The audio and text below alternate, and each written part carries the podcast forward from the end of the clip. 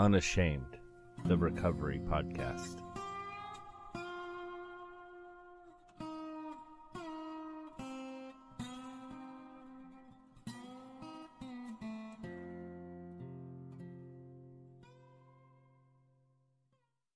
And hello, recovery fam, and welcome to a- another episode of the Unashamed Recovery Podcast with Josh and Drew. That's Drew. I'm Josh. And here at the Unashamed Recovery Podcast, we believe that there is healing in the story of our scars and that it is okay to not be okay. It is our sole mission to break the shame and stigma of addiction by uh, sharing stories by real people that have been through real recovery, uh, real addiction, uh, and people that are you know practicing real sobriety. Uh, so enough of that. Let's kind of dive into today's episode. Yeah, speaking of real people and real recovery, today is another one of those days that I love because we got a testimony. And it's not from a an author, a recovery author. It's not from a pastor. It's not from this uh, recovery celebrity. Uh, today we got a testimony from just a regular Joe. I wouldn't call him regular. Well, I mean, it, he. What I'm saying is like he's not. You know. I wouldn't it's call a- it's I wouldn't- I would call him- It's a real person in recovery. That's what I'm getting extraordinarily. Extraordinary. the extraordinary. Yeah, what I'm getting at is it's just not. It, it- it's a regular person like me and you in recovery. This ain't no you know because there's recovery celebrities that are out there. We ain't doing that. We got a real person in real recovery today sharing their story, and I'm excited about it. I, there's no throwing out a doctor in front of his name. It's just it's Jay. I love it. It's just Jay, and it's just a regular person sharing how they came out of the, the hell of addiction. So, welcome, Jay. Welcome to the Unashamed Recovery Podcast. We're glad you're here, brother. Hello, glad to be here. So, You sound like a guru. Hello, everyone. I am a guru. He's a Yeah. recovery doctor. It- let's just say mm. that. ooh, I like that. Yeah. Recovery doctor, Recovery Jay. doctor. I like Jay it. Berry. I like it. That may stick. If it sticks, you heard it here first on Unashamed Recovery I got a Podcast. PhD in life. Hey, man, if that's the case, man, I'm, I may have a masterate. You know, not a, a masterate. There, there we go. Master it. My Here we masterate. go. You got reckons. Uh, you I did- I did one episode doing- good. You've been doing great. I did one episode good The and last just episode. carry Now over. here we go. so anyway, so, but yeah, so Jake, mm-hmm. on this wild testimony that we're about to go through, I, I, I assure that it's wild. Like everybody's wild. I mean, Yeah. we get to sit one through this. That's not wild. So, as we get ready to go into this, tell us what your drug of choice was. Because for me, my drug of choice was was sex and pornography. Drew, yours was kind of everything. yeah, it was all over the place. What was what was your drug of choice uh, for for everybody there so they can relate? Mine was all over the place. It uh, it it changed with uh, locations. It changed with Man. people. It changed with uh, emotions. Man, Um, I was a. Uh, I told you I have no shame. I was a garbage can junkie. Yeah. Uh, buffet style. There wasn't anything I wouldn't do. well, so you relate Well, to that then? Uh, so actually, uh, to be a little vulnerable here, more open, me and Jay actually used to be running buddies at one point in time. So Mm-hmm. actually, we still are running buddies, but uh, you know, Recovery running buddies now, yeah, which is which is awesome, man. You know, that's everybody out there can kind of relate. That's that's not a, a commonality. You know, people kind of literally venture off. They don't keep the same friends. It, whether you know, just because there's so many things that that that's in the background. You know what I mean? Like, hey, well, I used to do this drug with this person, man. I probably should shy away, even if they are in recovery. There's just too many things that remind me of. Yeah, you kind of said, trigger. said, inst- yeah. So you're almost Yeah. staying away from your triggers, but you know, um, I've seen a ton of growth in, in Jay, and hopefully you've seen the same in me as well. But Definitely. Well, well, Jay, as we as we get into to telling your story, if you were to write a book about your story, and at the very beginning of that, what would chapter one be called?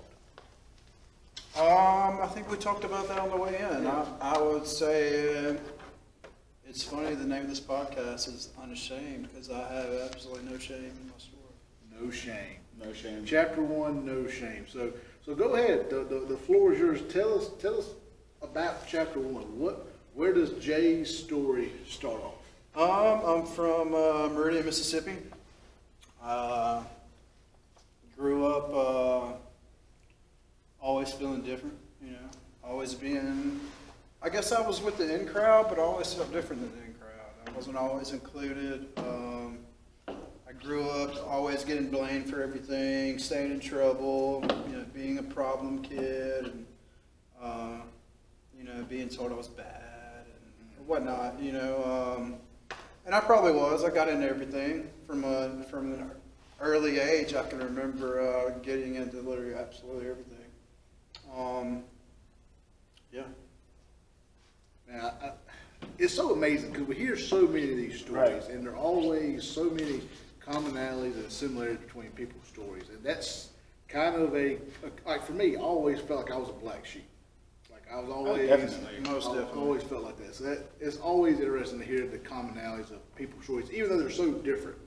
So, when did you have your first run-in with, with whatever it was? What, what Um? I can remember at an early age, uh, we lived next to the golf course when I was growing up. And I can remember at an early age smelling the beer and golf carts and tasting people's beer. Um, I was actually in a meeting the other day and started thinking, I, um, I had a thing for my favorite cake was rum cake. And this didn't hit me until I, I didn't remember this until I was older. Right. Um, but it was something about the taste of rum cake. I don't know if it was uh, one of those predisposed things or uh, if it was genetic. I don't know. Um, but I can still remember the taste of that rum cake when I was little. Rum cake and poppy seed cake. Oh, wow. Yeah. Right? Makes sense now, but it's like, you know, that was like probably my first red flag that I that I can think back and remember. Right. Didn't know it was a red flag until I got sober, it definitely So, a red flag. how much of your story involves like actually where it turns into people pleasing? Like you said, you didn't fit in. You know, you didn't feel like you fit in. You know, and I was kind of the same way. So a lot of my story was based on as far as how I got into addiction was based on always trying to fit in in some certain type of form. You know, some fashion. So that's why it turned into the buffet style of drug use. Yeah. You know, yeah. because you, you when you shift groups, because you know somebody wrongs you in this one, or Yeah, you know, so Um, I can't remember when I first started people pleasing, but my whole life that's all I've done. I've Yeah. worked in service. I've, uh, I've worked in the mental health field. I've worked in uh, state hospitals. I've worked as a firefighter and an EMT the last ten years. Um, that's all I've ever known is, is trying to help people or please people or whatever. Uh, Right. fill that void, you know. It's amazing how we kind of, when we gravitate to that, we, we make that our, our job, like, you know, Yeah. we, cause service. we, we feel comfortable in that. You know, like, I, I, I, I people please, but my thing more so than people pleasing I need the affirmation, like, like if I made this bottle, and I know this is the awesome bottle, You got to have somebody to. I need somebody to tell me that it's an awesome bottle. Yeah. But it, worse than that is like, say, I know this is an awesome bottle, and Jay knows this is an awesome bottle, and he knows it is, but he he doesn't say it Yeah. because he's like, we don't need to hear that. Then I have doubts. I'm like, oh, man, this is an awesome So like, I need that. Right. But that also kind of stems into people pleasing. But it also stems into the way that your mind works as well. Though. That's true. You know, it's not just a people pleasing thing. I think it's become a habitual thing where uh, we feel like we're entitled to hear, "Hey, you did good. you did great." You know, and it's. It, Are you attacking me, sir? I'm, I'm really not. I felt attacked with that. Accountability feels like goodness. when you're not ready. Yeah. So I, that was actually the reason why I stopped uh, firefighting and EMS. Um, after so long of living that, I was living like that Dr. Jekyll, Mr. Hyde life. Um, The dual lifestyle. yeah, yeah, and um, after a lot of like sitting with it and for the because for the longest time that was my purpose. I, I loved running into burning buildings. I loved working medical calls, and then I had to realize that uh, maybe I was just trying to fill a void, um, and also I was using the trauma that I was experiencing at work as a reason to use, as a reason to drink. So it was that that cycle just kept. So I've gotta ask you a question, because I work nine-one-one, Mm-hmm. and something I've always had is like, with the aspect of you running into a burning building, help somebody, is it that you're doing it because you want to help, or is it because you're needing that adrenaline? The gratification. Uh, I don't know. Um, I'm definitely an adrenaline junkie. Uh, Because I'll, I'll do about anything for the adrenaline. You Because know. I know several officers, you know, they kind of sort of like help people, but they like that adrenaline of getting into a high-speed chase. Or they like going after that, you know, making that felony traffic stop. Right, Or right. serving the, the high-risk warrants. Right. So at some point, like, I know people have the good intent of getting into the profession, they want to help, but I'm, I've always wondered about the, that getting hooked on the adrenaline rush of Right. doing the dangerous stuff, so. but I was I was definitely hooked on the adrenaline um, and love helping people. Um, I'm a very uh, empathetic individual, so it's like uh, I always really felt it when somebody was hurting or when I helped somebody. But eventually, I got to the point where that I kept replaying that cycle and, and using over the trauma that it's like I had to stop and think: Was I doing this for really to help people, or was I wanting to feel good from helping people? because of all the other bad stuff I was doing too. So it was kind of like making me feel better for the things I was doing, and that was ultimately the reason why I walked away. I was, you know, my motive had, had shifted from helping people to helping people so I wouldn't feel like such a. Ooh, Yeah. that's interesting. Yep. But what if some of that was tied into, I know for me, in some instances, it, I was wanting to be the person that I needed. Mm, You know what I mean? Does that make sense? totally. Kind of. Okay, so when Kind I of. say that, like, you ever heard of be the father that you needed when you were growing up? Yes. Okay, so what if you're being the person that you need to save you? You're living that out on a different, on the, Hmm. on the light side, but on the dark side, you're still needing the saving, but in the Hmm. light, you get what I'm saying? Yeah. You're trying to live that out. So you're trying to go out and save other people. Yeah, I was living them. exactly what I was Like, doing. dude, and it's crazy because I was one of those people. Like, I would literally get high as all get out and talk about God. Yeah. You know what I mean? Oh, Because yeah. like I would be like, well, you know, Jesus, we need, you know, and I keep on and keep on, but not realizing that like the stuff that I'm spitting out, and I was basically need to tell myself these things.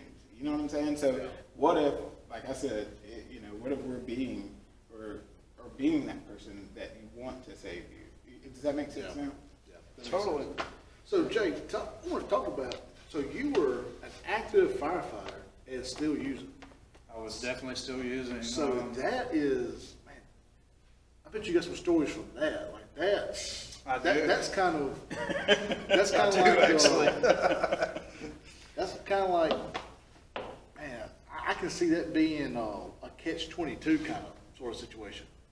Definitely was, man. Um, I was crazy. I was, uh, I was telling myself, you know, I, I'm saving people, but I would show up in the middle of the night on take calls, high as hell. Heck. Um, I, I, uh, Slippers count. yeah, yeah. I would. Uh, I can. I can remember working a wreck one night, and and my brother showed up, and he was an officer at the time, and he just was. I remember him looking at me and being like, "Dude, you need to get out of here." And uh, I was showed up to work a wreck. I was drunk, you know, to work a a, a wreck where a, a drunk driver hit somebody, and I showed up to work it drunk.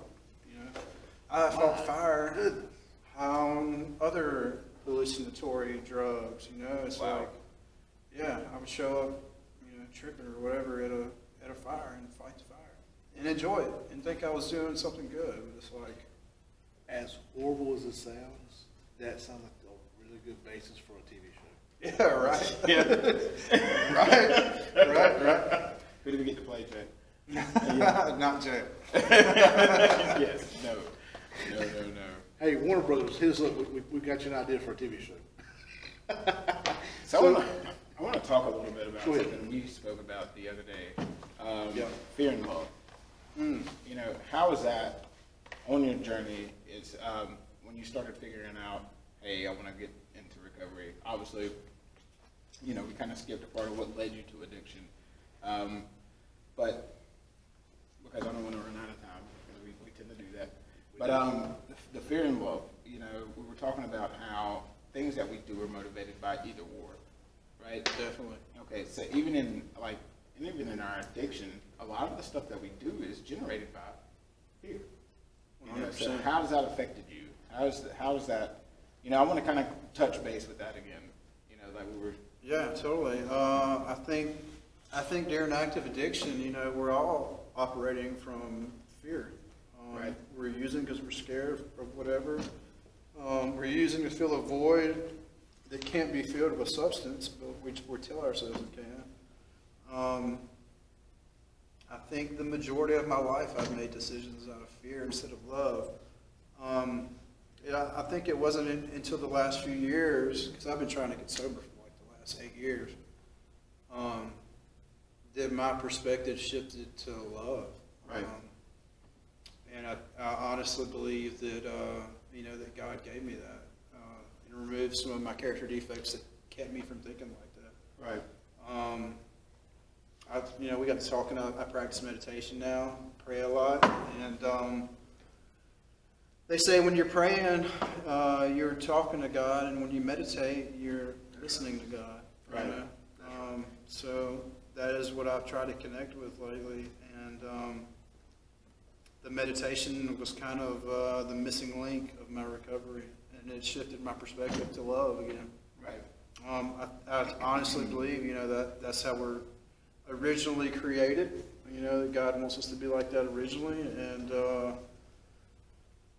the program, the AA program, NA, whatever program, whatever anonymous program you're in, Celebrate Recovery, all that meditation, Dharma recovery, all that has helped me uh, shift my perspective back to love, and um, So I'm blessed with explain to those who don't really or are not familiar with Dharma recovery.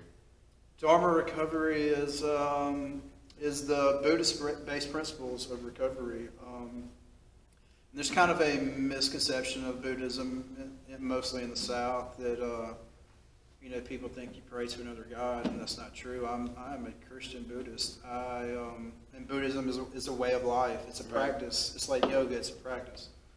Um, it's just it's taught me mindfulness and um, I'm more of a compassionate individual. Right. Uh, I, like I said, I, I make my decisions from a place of love now.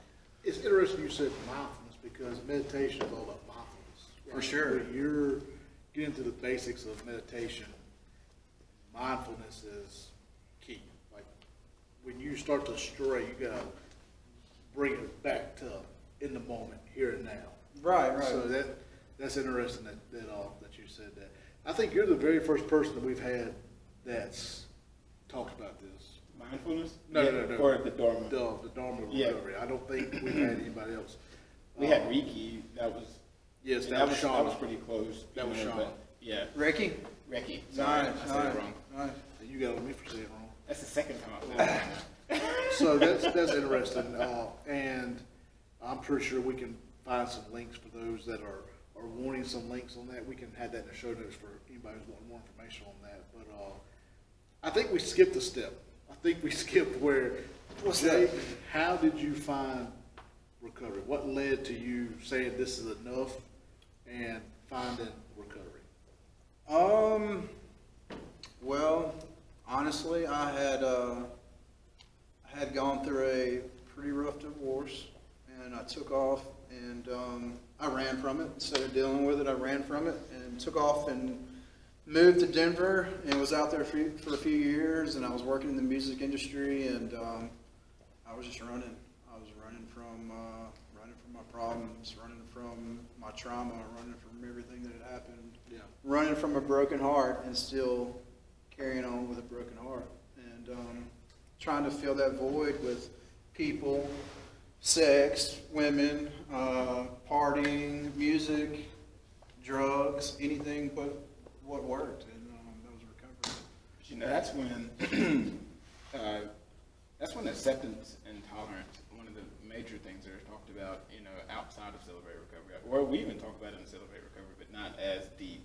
Yeah. You know, um, it's in the principles of NA, it's in their DNA, it's in the DNA of AA as well. It says in the big book, Yeah, uh, like literally. love and tolerance is our code. But you know, It I is. think whenever we find ourselves in a place where we cannot accept a situation, a thing, a person, um, it's because of ourselves. It's because we cannot accept, or we've not learned a tolerance, and so therefore we run from our own way of thinking. If we're going to be, you know, we talk about mindfulness, we run from our own way of thinking because we're, we can't accept it. We mm. can't find a, find a way to wrap our head around it to even tolerate it. So therefore, we start to run because it becomes- a fight or flight scenario. You know what I mean? Once, once you have to see a change and you have to start thinking about that change, and you have to be mindful of your way of thinking, you have to hone it in and rein yourself in. I mean, it literally turns into fight or flight. Yeah. And so, once again, that goes back to fear, were just discussing. Definitely. Yeah. I ran out of fear, um, and, uh, you know, that wasn't the end of it. I ran and ran and ran, and, um, eventually landed me, um, I flew into Meridian. I had an uncle that was sick with cancer, and, um, tried to catch him before Christmas. He was gonna, he was gonna pass any day, and I came home and I was so strung out and just completely out there that my parents, my dad actually drove me to Nashville, and um, I went to treatment. And while I was in treatment in Nashville, my uh, my uncle ended up passing away while I was in there. So that was just more more pain to deal with that I wasn't dealing with. Um, which uh, treatment was great. I went to uh, Cumberland Heights in Nashville, Tennessee, and um, it was a great treatment facility, but I just wasn't ready. And um, I did another thing while I was in treatment. I, had, I, I wanted to be, you know, I had just previously left that divorce. I had that divorce, and it was still heartbroken from it. And um, I did the forbidden 13 step. and um, I did. And I'm so glad I could share about this today because, like, it's it's a horrible idea. Right. Um, I met a girl in treatment, and um, we ended up running off, getting married. Um, this was like two weeks out of treatment. Wow. Um, absolutely, like I don't even know what I was thinking back then. I was thinking I was in love, and we were just two sick puppies. And um, But we see it all the time. Yeah. People who are fresh in recovery, that are, they're ten days, thirty days sober, and they're kind of starting to get that clear way of thinking again. Like, and the first thing they're like, "Ooh, I need a, I need somebody to complete me." Like, I, Right. I, right, I, right, I right. need, I need I'm still trying to fill that void. Exactly. Yeah. That's exactly what's happening. Like you see it time and time again. Like if you are in recovery for any amount of time, like you're going to see it, and you're going to see it happen. And eventually, you're going to start seeing it happen. Like you'll see the warning signs coming ahead of time. You, you'll be able to call it. Definitely. I mean, you just it's, it's one of those you you hate to see it coming because it's going to happen. All right, so I, I do have a question. What are your thoughts as far as like, and I, I know this isn't really talked about much because it's becoming, even in the recovery community, it's becoming really acceptable, and that's synthetics, you know, as far as kratom. Uh, as It's far funny you as, asked that. yeah, CBD and all that kind of stuff is becoming really acceptable It because is. it's not the real thing, so it doesn't really count as what you hear. It's legal. It's over the Yeah, counter. and so, but at the same time, though, it's still habit forming. You know, it's still an issue because it still has some of the Well, side effects. Or And you got a lot of states who are jumping on this, legalizing marijuana. Yeah. And with that comes the, the CBD attachment. So yeah, that- that's, uh, that's a good question. Um, well, I'll tell you, I have a, my, one of my best friends, Josh Myrick, is a counselor in Jackson, Mississippi, and he uses me an example all the time to his clients. And I said, brother, you were more than welcome to use me in- as an example to keep people from doing it. Uh, two years ago, I would have been an advocate for kratom. I would have, I would have totally said it was safe. I would have totally said it was fine. Um, after about a year of doing it, it didn't work for me anymore, and I was spending anywhere from sixty bucks to hundred bucks a day on it, and um, trying to find the best quality, changing name brands, all that stuff. And then I was hooked on it, and then I couldn't sleep at night, and you still withdraw from that stuff like you're on heroin. Well, finally, it led me to using heroin. Um, And just for those who are unfamiliar with this, this is some stuff that you can buy legally at a tobacco shop. Over the counter. Not even yeah. just a tobacco Well- shop, you can get it in a gas station. Like here in Meridian, like these tobacco shops that are popping up, there are big neon signs out front of the Oh, yeah, we have Kratom, yeah. And like, Yeah, there's and- kratom everywhere. And yeah. like you said, it's also in the gas stations. And like it, and it's, you know, so just for those that are unfamiliar with it. It's just throwing fuel to the fire to the opioid epidemic going on Yep. in our country right now. And it is a real epidemic going on. It's killing people every day. Not kratom, I mean, but it's lead, it leads people to Right. other stuff. It's a gateway, a lack of better word, I reckon you say, it, it, it's leading. I agree, I agree. Um, I think, I, I think, I think the real gateway is trauma. most definitely. Um, Most but, but that kratom opened that gateway up bigger. Um, I never, I said I would never do heroin. I said that I- it had already ruined my life from uh, a person I loved who, uh, you know, was was addicted to it, and um, it had already taken me down through there, and um, I It's a- took, I did it. you know. It's amazing the stuff that we will, will do, the things that we said that we'll never do. Yeah, yeah. Especially in the world of addiction, like, cause addiction's gonna lead you to that place. But you're literally like, oh, never. Oh yeah, I would ju- I judge people for being on it. I was like, I would never, never go there. Right. And um, still can can look back and uh, it's mind blowing that that I took it there. Oh, dude, I was, I was an addict that was judging people for using intravenously, Same, screaming. I would never. Same. You know, but when it came down to it, you know, and I wanted more and more and more and more and more, Mhm. it ended up being, I was one of those people that I judged, so be careful, you know. Yeah. What, what's the saying, go be careful who you judge, you're gonna end up. you know, Yeah, with totally. that. Uh, luckily, my addiction never took me there, um, but the m- as I got sober here the past few months ago, um, I had a, a realization. Um, I guess a vision, I guess you could say. I don't know, um, but I, I could see my pattern using over the years, and I could see the progression of my disease. And I knew if I didn't do something about it, I was going to go to using intravenously. And, Right. um, I know for me that means death because if, if, if I made it through it, it'd be hard to come back. You know? Right. um, almost impossible. Yeah. So I was terrified to go there, and because I knew what was going to happen to me, it was going to kill me. Um, it was definitely going to kill me if I took it there. And so I, um, I was actually living in New Orleans at the time when I when I got on uh, heroin, and um, I remember getting in my car and I drove all the way home and told my parents I need help. Um, thankfully, at this point in my using recovery career, I had uh, I had enough knowledge of what I needed to do to get sober. So uh, three days later, I was in treatment, Right. willingly. You know, wanted to go this time. That's because you've been down the, the road. And see, Yeah. and I So- think, I think that's important to note, because we know a particular, uh, lady who, she's been down the path of recovery several times, and she's relapsed several times. Yeah. But every time she relapses, she sees it, and that relapse gets shorter, shorter, and shorter each time.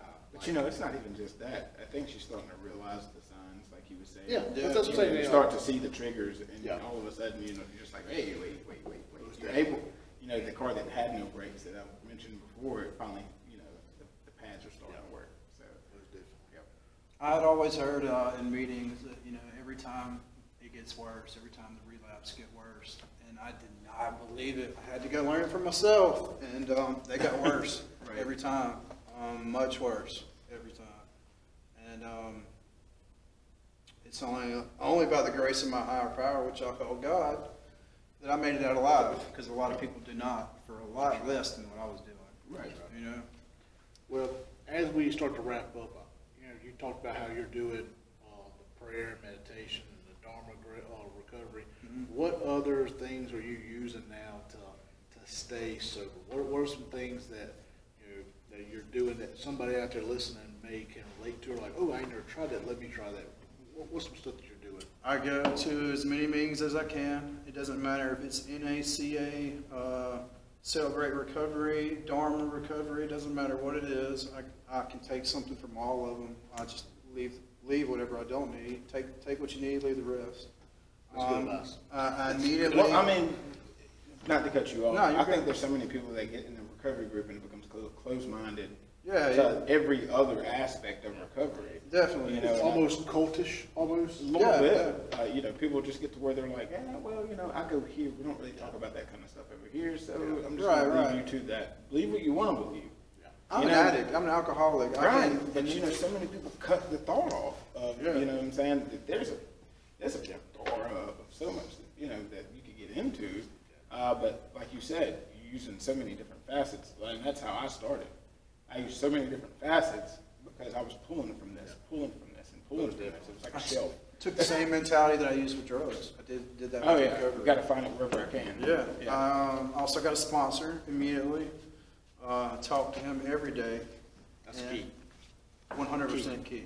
And, uh, that's something in the past that I didn't believe either. I thought I could do it on my own. Yeah. Um, I got a sponsor. I go to as many meetings as I can. I pray every morning and every night. I get on my knees and pray. I meditate, uh, throughout the day. Um, talk to God as much as I can. Um, and I ask for help. That's, that was the biggest thing that I, that I did not do in the past. I didn't ask for help. And, uh, now I know I have to ask for help, you know, when I'm hurting, when I need to talk, whatever. So. Reach it now. Yeah, yeah.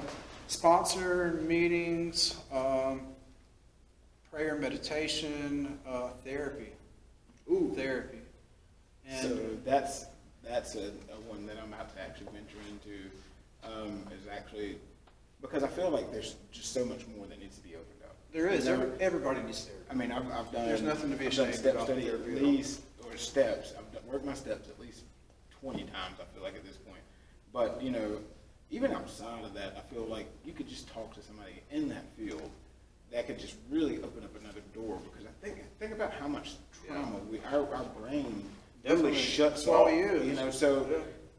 where we've forgotten so much because we were either high, because we were in a moment, or because we were so lost in uh, pornography or whatever that we did not understand the damage. Trauma know, you didn't even know was trauma. Right. You know what I mean? Yeah. Um, kind of like I was telling you earlier that you gaslighting me, but you know. Uh,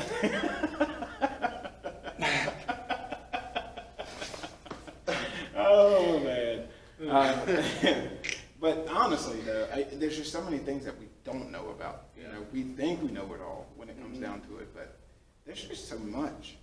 There's so much information. You know. The biggest thing that I've done on top of all that is that I do whatever I can to help another addict.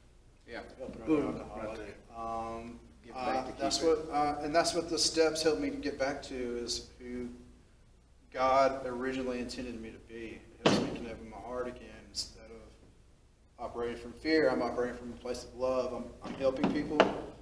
Um, I put myself out there to help people. Um, I actually start a job next week as a peer support specialist, uh, so I can help people in recovery. That's amazing. I've engulfed myself with recovery. Um, I don't know, uh, there's so much more I could do, but what I'm doing right now is working.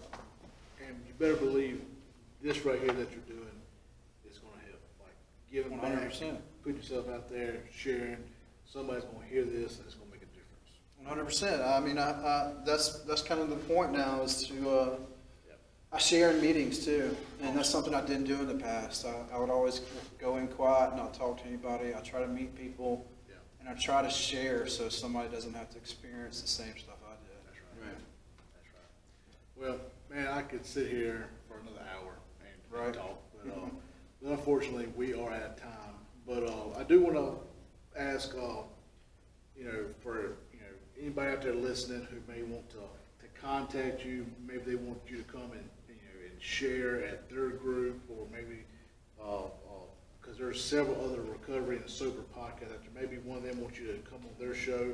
What's a good way that somebody can reach out and contact you, like an email? What, what's a good email that they can reach out? Uh, my email is the letter J, B A R R Y nine zero five at gmail dot com. Or you can find me on Facebook, um, J Barry, B A R R Y, Awesome. juice in parentheses. He's got he's got the uh, the radio voice down. Did you hear that? Yeah, yeah he was like, "You can reach me at." A little swagger, right? And through the, the magic of technology, we'll have his email appear right through here for all you people who are watching. I love it. And so, guys, with that, that's all the time we've got for the day. We're, we're glad that you have tuned in. Uh, if you, uh, have a question for us, or maybe you want to ask us, uh, re- recommend, uh, our next guest, or maybe you want to recommend a topic, or you have a question, maybe you want to tell Drew how ugly he looks in today, or. Or how short Josh is are. Or how short my arms are. Either way, Pay if, attention if you like want to, now. if, yeah, be looking at my arms. So if you have a question for us and you want to reach out, you can do that at unashamedpodcast at yahoo.com. Unashamedpodcast at yahoo.com. And with that, y'all, we appreciate y'all listening and tuning in. And until next time, we love y'all and remember to be unashamed. Thanks, guys. Love y'all.